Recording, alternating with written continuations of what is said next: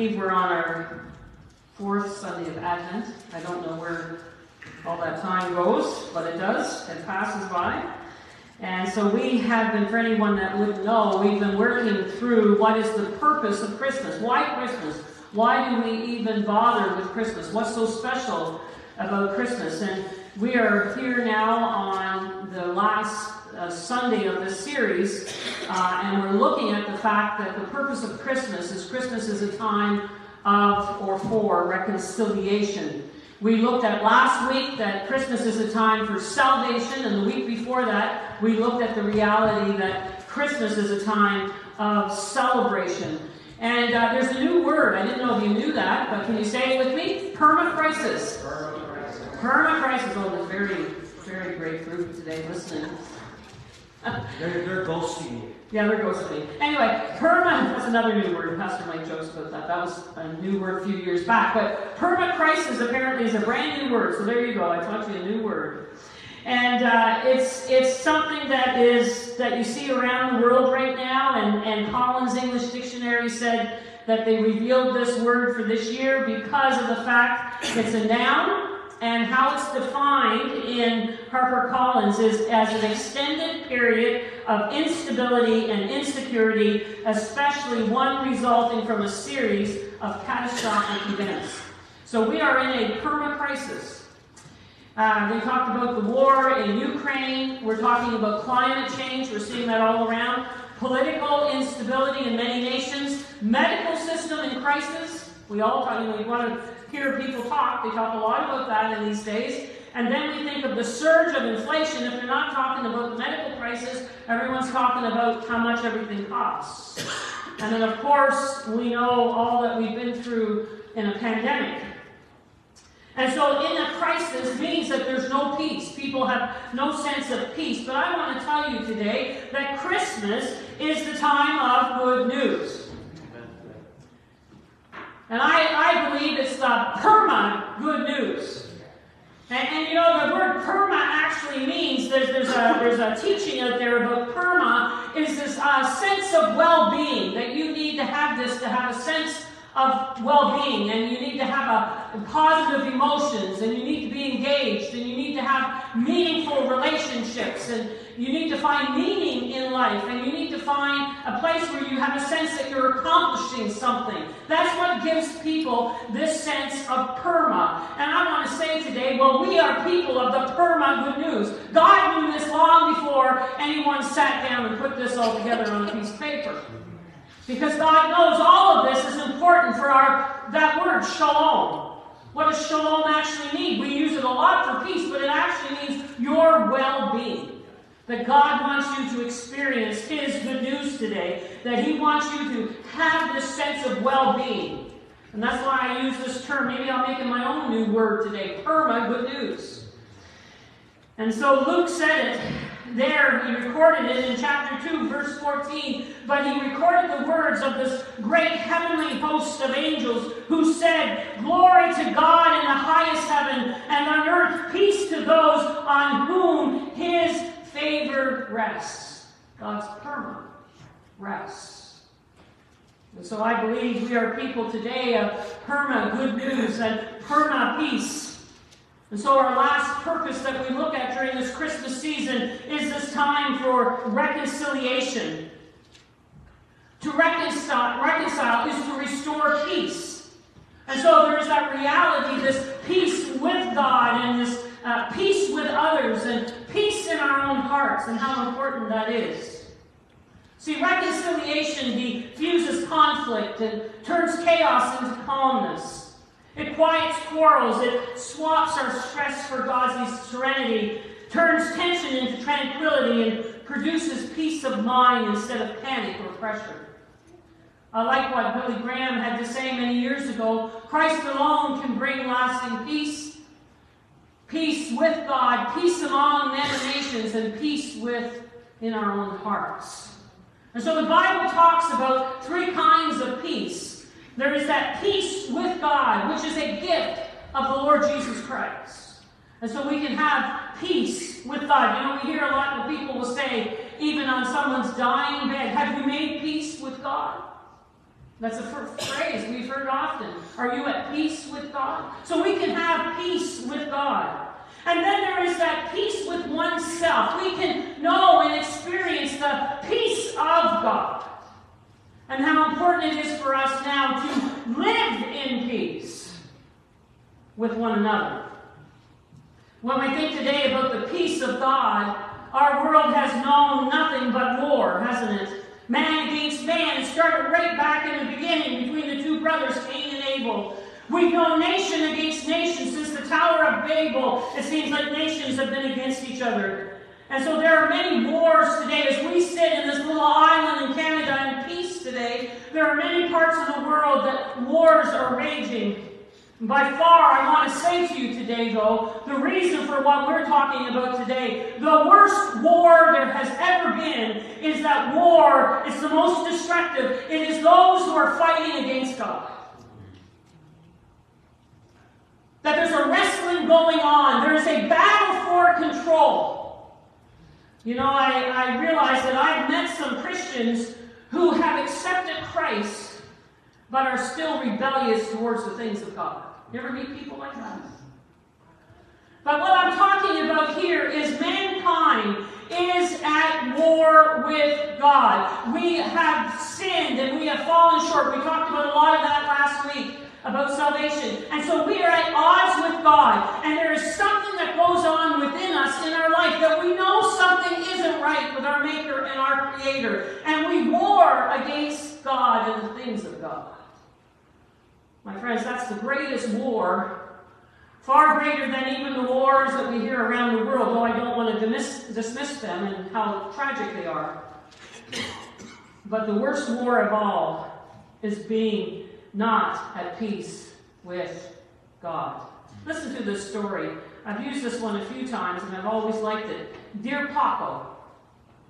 Ernest Hemingway's little short story, The Capital of the World, the story revolves around a father and his teenage son, Paco, and is set in the backdrop of Spain. With desires to become a matador and to escape his father's control, sounds much like the prodigal son, Paco runs away to the capital of Spain, Madrid. But his father is desperate to reconcile with him, and so he follows him there into Madrid, and he has no way of finding him in Madrid. So he goes to the local newspaper and he puts in an ad, and it says, Dear Paco, meet me in front of the Madrid newspaper office tomorrow at noon. All is forgiven. I love you. Love Dad. Well, the next day at noon, in front of the newspaper office, to his surprise, were 800 Pacos all seeking forgiveness and reconciliation with their fathers. And I want to tell you today that your greatest need is always your reconciliation with your Heavenly Father. Amen. You know, Paul said it this way that God was reconciled the world to himself in Christ. God is not at war with you. God doesn't want to fight with you. Christmas tells us that God has done everything for us to provide the way of peace, that we can have peace with God. That God is for us, as I said earlier today. God seeks and provides all that is needed for reconciliation. Jesus came to tear down the rules and the regulations and the barriers that men put up between people and God. He came to tear it down that we can have and know that peace with God. So, what does this word reconciliation actually mean? It actually means that there are two parties that are in conflict that are now brought together peacefully. And so, it's that bringing together of friends who have been estranged. Paul says that this reconciliation is something that God has provided for us through our Lord Savior Jesus Christ, through his cross, through his death, through his life, through the resurrection, and even now he's interceding on our behalf as our high priest because his desire is that we would know peace with God. And as we spoke last week, you can't work for it, you can't achieve it. You could even try to build a bridge, but it will not work because God has provided the bridge once and for all. We mentioned earlier about the Tower of Babel. Wasn't that the mistake that they made? They were going to build a tower to God. And it all fell apart. So we have to receive this gift of grace as we spoke about last week. This peace with God is another gift of grace. Remember what we said that grace was? God's riches at Christ's expense.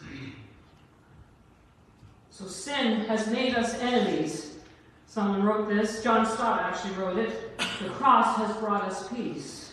Sin created a gulf between us and God. The cross has bridged it.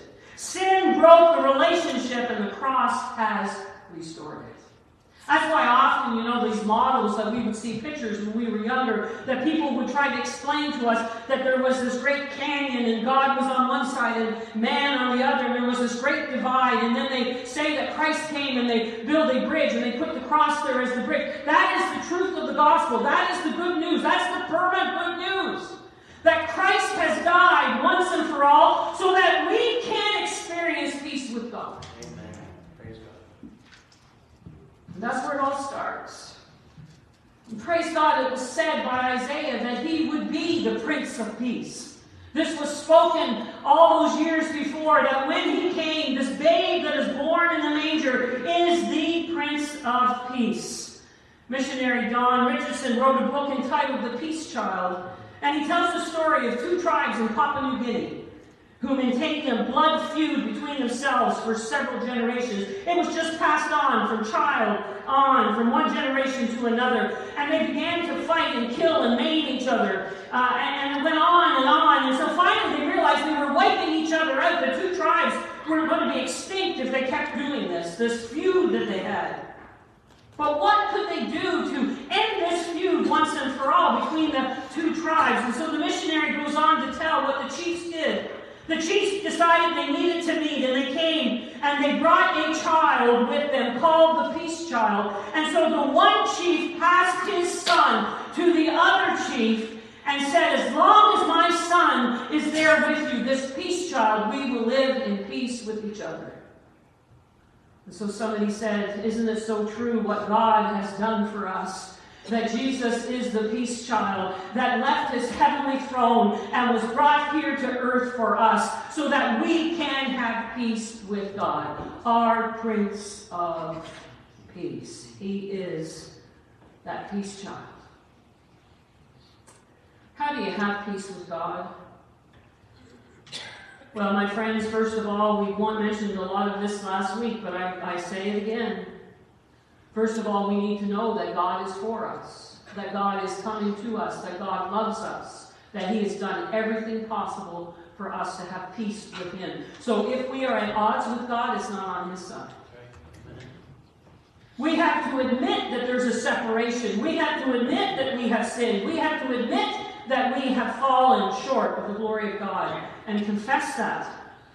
And then we have to realize that Christ is God's only provision for you to have peace with Him. There are no other ways. He is the only way. And you need to uh, say to Christ, I receive you as my Lord and as my Prince of Peace. Oh, my friends, it is so wonderful to be able to put your head on your pillow at night and know you have the peace with God. Oh, what a joy. It never goes. Right? Doesn't matter what troubles you are in, in life and what you're facing, but to know that you are at peace with God is such a wonderful thing. I pray you know it today. I pray you know it today, that you know it in the down in your bones, that you know that you're at peace with God. And it's not about what you've done and what you haven't done. It is about the grace of God. And I want to encourage you today, brothers and sisters, the enemy will want to steal that peace. And if there's something in our lives, if we're still at odds with God, if we have a rebellious spirit with the Lord, we just need to bring it to the cross of Christ. And we can be at peace with God in a moment, in a prayer. In a prayer. That's all it takes. I praise God that if we sin, Scripture says, we have an advocate. We have a person who pleads our case before the throne. And you can have the peace with God. And then you have this experience of the peace of God. And so the truth of it is, my friends, you cannot have the peace of God unless you have peace with God. That's not rocket science.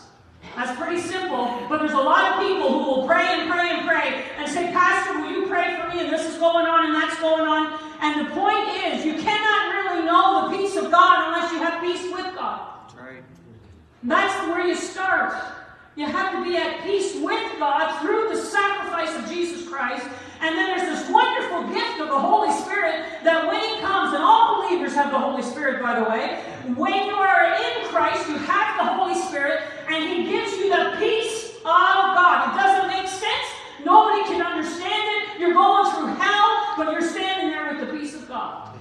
And it's one of the greatest witnesses of the Holy Spirit that God can use when a believer going through all kinds of trials and troubles somehow stands there and has this peace of God. And people can't make sense of it. Your family questions it. They think you've lost your mind. when you can have the peace of God. Jesus offers this peace of God. And the more you pray, the less you panic. The more you worship, the less you worry. That's why worship is so important, my friends. And you feel more patient and less pressured. I like what Packer said in this quote The peace of God is the first and foremost peace with God. It is the state of affairs in which God, instead of being against us, is for us. No account of God's peace, which does not start here, can do other than mislead. And so, as I've made that very clear, you have to have the peace of God in order to experience peace with God, to experience the peace of God. It was interesting, a Christian doctor decided to carry out an interesting survey recently involving all his patients, and he gave them a few questions while they sat long in the waiting room. And he asked them this question What is your number one wish? On analyzing the answers, the doctor found that the number one wish, 67% of the patients said to have peace of mind. Peace of mind. We know we're living in a day where there's a lot of mental health issues and it's on the rise. And what a gift it is to have the peace of God, to have peace of mind. Life is perfect? No, that's not what we're talking about. But to have the peace of God even in the midst of facing difficulties. See, this peace, the things that rob our peace, are uncontrollable circumstances. A lot of us have those uncontrollable circumstances happen to us. It's illness, deaths, layoffs, things that we can't control. And then there's those unchangeable people we meet. Hmm, hmm. Right? The ones that won't change and don't act and don't react and do what you think they should do. And then there's those unexplainable problems when life isn't fair. And I hope you know that. I had to learn that the hard way. I'm an idealist. And, and I still get my, as we say, good news expression, my knickers in a knot. When life isn't fair. But it isn't. And so it's those things that will rob us of our peace. And then, you know, people can respond to these peace robbers, somebody said, in three different ways. There are those, you've met them, and I've done even ladies' retreats about this. There are those who try harder to control everything and everybody. Right? That's gonna that's gonna solve everything. No, it's not. It only gets worse. And then there's those who just give up, fatalistic, and just say, well, la vie, what it is. And they lose their hope and their purpose and just everything in life because they've just given up. And they allow others to make decisions for them and control them, or the enemy. And praise God, there are those who can gain that true peace, that peace of mind because they are responding to situations as Jesus would respond, and they are receiving from the Holy Spirit the power, the wisdom to know, and the discernment how to deal with those things that would rob our peace. You have a choice today to decide which party you want to be a part of. The ones who go around controlling everyone, the ones who just give up fatalistics, or the ones who depend upon the Holy Spirit to give you the peace of God no matter what you're going through. You know, this prayer, I, I know it's fine print for some of you there trying to see it, but this serenity prayer was made famous But you know what the problem is? Like all things in life, they shortened it. Most, most quotes, when they quote this prayer, they end at the beginning of the prayer where it says, the wisdom to know the difference. And yet the prayer was given to show you what are the ways to peace, the serenity prayer. What are the steps towards how you can have the peace of God? God grant me the serenity to accept the things I cannot change, courage to change the things I can, and wisdom to know the difference. Living one day at a time, enjoying one moment at a time, accepting hardships as the pathway to peace, taking as he did this sinful world as it is, not as I would have it, trusting that he will make all things right if I surrender to his will, that I may be reasonably happy in this life and supremely happy with him forever in the next. Amen. See what he says are the path to having the peace of God in this prayer? It is living and enjoying one day at a time. Where did we hear that before? And we think of that old song, One Day at a Time, Sweet Jesus. That's all I'm asking of you. That's all we're any of us are really given is one day at a time. And, and then he goes on about accepting what cannot be changed. That is coming to that place where we realize there are things going to happen in my life and my world around me that I cannot control. And so worrying about it is not going to help us. Trusting in God and His loving care and wisdom. And then he ends the prayer with saying, surrender. When was the last time you surrendered everything to the Lord? Gave it all to Him. We sing about it in the church. I surrender all. I surrender all. All to Thee. We, we talk about surrender. But if you want to have the peace of God, the peace of God comes from a surrendered life giving him your good things and all of your blessings, but also giving him your struggles and your troubles and all those things you can't control. A young man, a teenager, was eager to grow in his Christian life, and he got a piece of paper and made a list of all the things he would do for God. And I think of some of us in our early journeys in our faith, and some of us even in ministry when we began. He wrote down the things he would give up, and the places he would go to minister, and the areas of ministry and he would enter. And he was excited, and he went to the church for a time of prayer, and he laid his list down on the altar. He thought he would feel joy, but instead he felt empty. So he went back home and he, and he added more things to his list and he wrote them down, those things that he would do and wouldn't do, and he made a longer list and he went again and put it on the altar. But he still felt nothing. Then he went to see his old wise pastor. He told him the situation and he said, I don't know what's going on and I need help. And the pastor said wisely to this young man, Take a blank sheet of paper, sign your name at the bottom, put that on the altar, and see what happens. And so the young man in prayer went and kneeled before the Lord, and he laid that piece of paper, and he said, Lord, I surrender all of it to you, all of it. And it was in that moment that he received the wonderful peace of God. My friends, we will not have the peace of God if we have not surrendered all.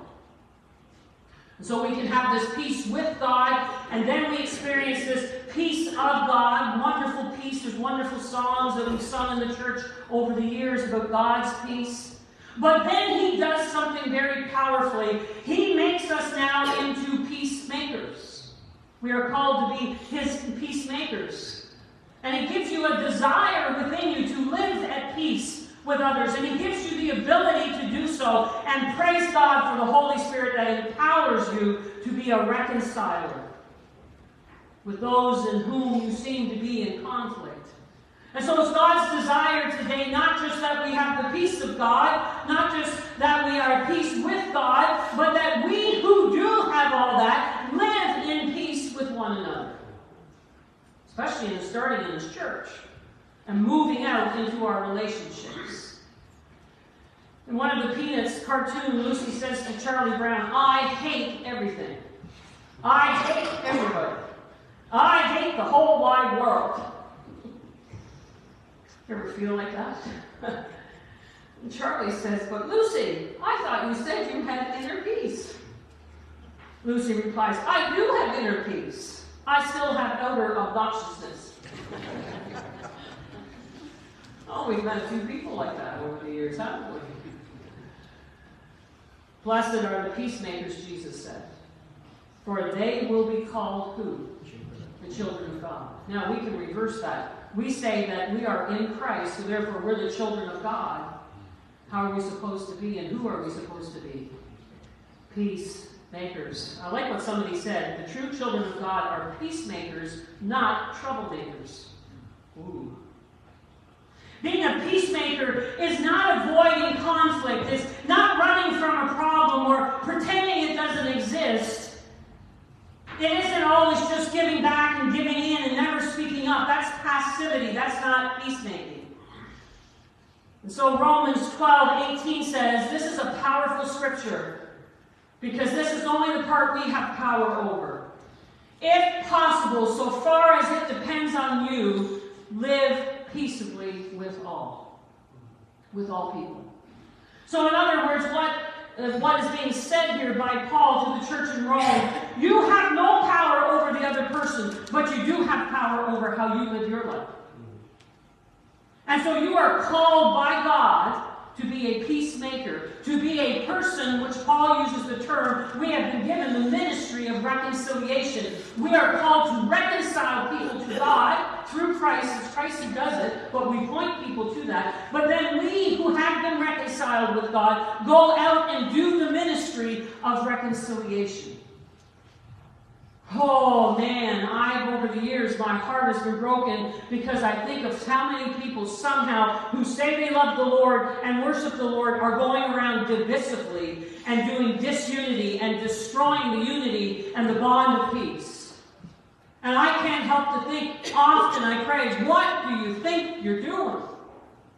And we won't get into that today. I can tell you stories. We won't get into that today. All done in the name of Jesus, but somehow they've missed what Paul has said here that we are not to be divisive, but we are to be people working towards unity and reconciliation. And we have a responsibility to do our part. Amen. We have no power over the other person. So, what is this saying to be a peacemaker? It means to actively try to end all conflicts. That's what I'm trying to do. I'm trying to end the conflicts. I'm trying to take the initiative. I'm the one who sucks it up. I, have been joking because my mom used to always say to me when I would whine and different things, suck it up, buttercup. But you know, you get to a place where you, you could sit there and lick your wounds. And woe is me. And let me tell everyone about my wounds and what so and so has done to me. And oh, woe is me. There comes a point where the Lord and the Holy Spirit will say, now enough of that. You need to go and you need to reconciled with that individual. That is why, when you are in Christ, husband and wife, very hard to stay angry with each other very long because the Holy Spirit hopefully is working on one of you and you suck it up, buttercup, and you go and apologize. And you work out those issues because if the husband has the ministry of reconciliation and you have the ministry of reconciliation, husbands and wives should be quickly reconciled. But unfortunately, many of us live in life, and life is not fair. And no matter how uh, godly and spirit filled you've been, you don't have the power over your spouse. But you do have power over what you do. Amen. And so you take the initiative and you promote this reconciliation when relationships break down. And you offer forgiveness to those who have hurt you. And you allow others to forgive you and you apologize when you have hurt others. I like what somebody said in this personal journal recorded. There's a terrible statistic in our world. Since the beginning of recorded history, the entire world has been at peace less than 8% of the time. In this study, the periodical discovered that out of 3,530 years of recorded history, only 286 years saw actual peace on earth.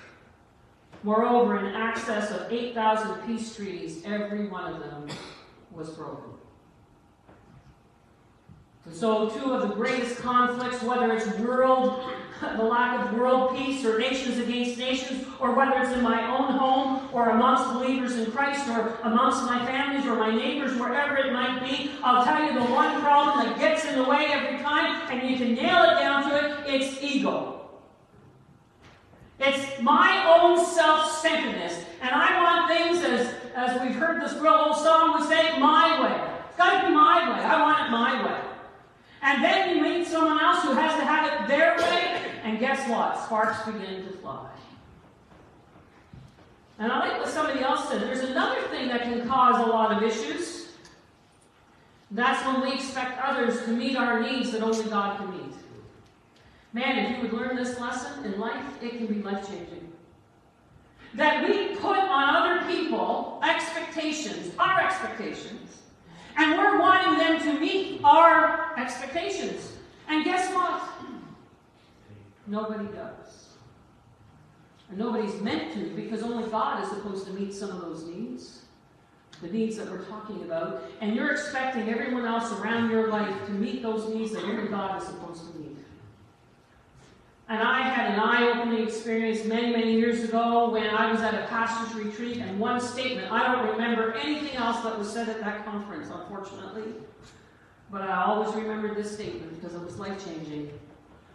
Unrealistic expectations lead to frustrations. And you go around living a frustrated life. And I believe believers can be frustrated.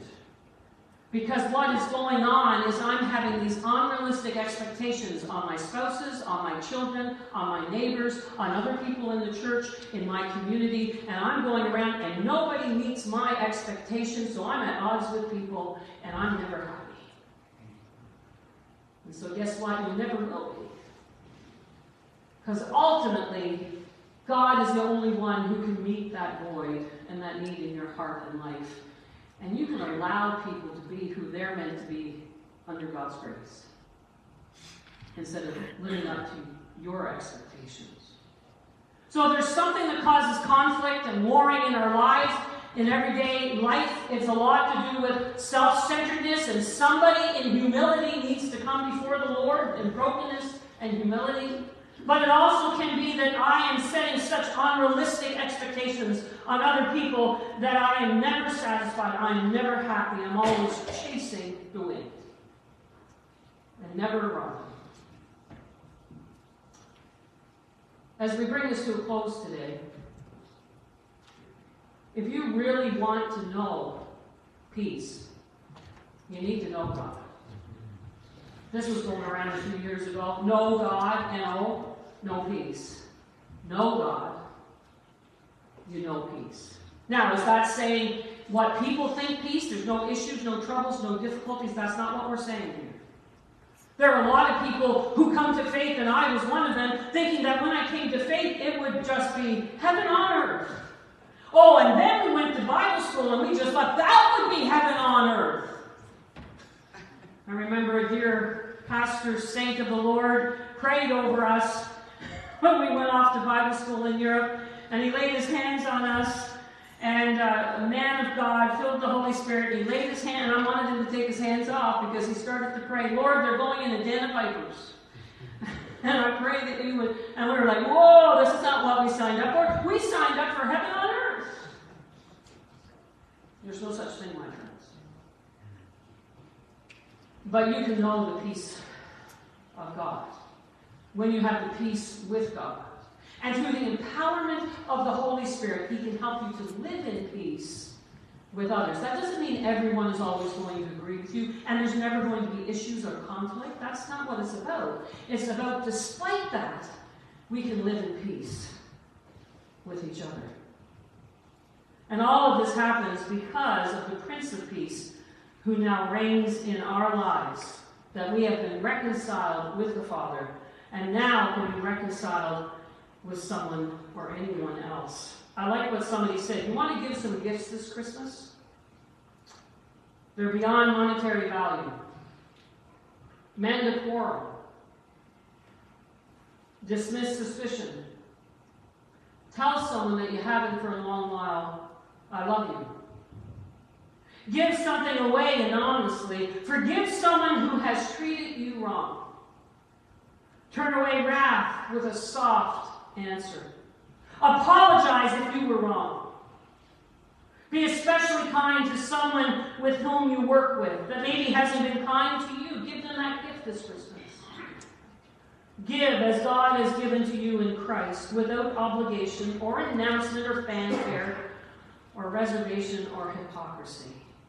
As the worship team comes and we end the service today, this service where we celebrate that it is a time of reconciliation, it is a time of peace. I have some hard questions to ask, and I believe God has been here this morning doing business with us. Is there someone you need to make peace with this Christmas? Is there someone you need to make peace with this Christmas? Is there someone you need to forgive? See, you will not know the peace of God if you are going around harboring a root of bitterness. This is where the enemy gets in because he wants to rob you of his peace. And he will get in there with something that starts with a small quarrel or unforgiveness. That unforgiveness begins to stew and boil because it's not given under the lordship of Christ and under the blood of Christ. And it begins to become a root of bitterness. And my friends, I have met even good, godly people that a root of bitterness will take away all their joy and eventually destroy them. So the Holy Spirit is asking that hard question today Is there someone you need to forgive? Well, today is the day. I want to challenge you today. Do you know the peace of God? Do you really, would you be a person that others would say, and there's just a wonderful peace about them? Because you have peace with God, and you are living in the peace of God, because you know what it is to put that piece of paper on the altar totally blank, and you surrendered everything to Him. And I want to challenge you today, my friends. The purpose of Christmas, why are we here as a church at all, is that we are here with this glorious, wonderful message that anyone at any time can have peace with God because of Jesus Christ. Do you know his peace? I hope and pray you don't have to wait till you're at your last breath and somebody comes in, if you have that opportunity, and says, Do you have the peace with God? Why would you wait when you can have the peace of God with God today? And know it and experience it. And I challenge you as we sing this closing song.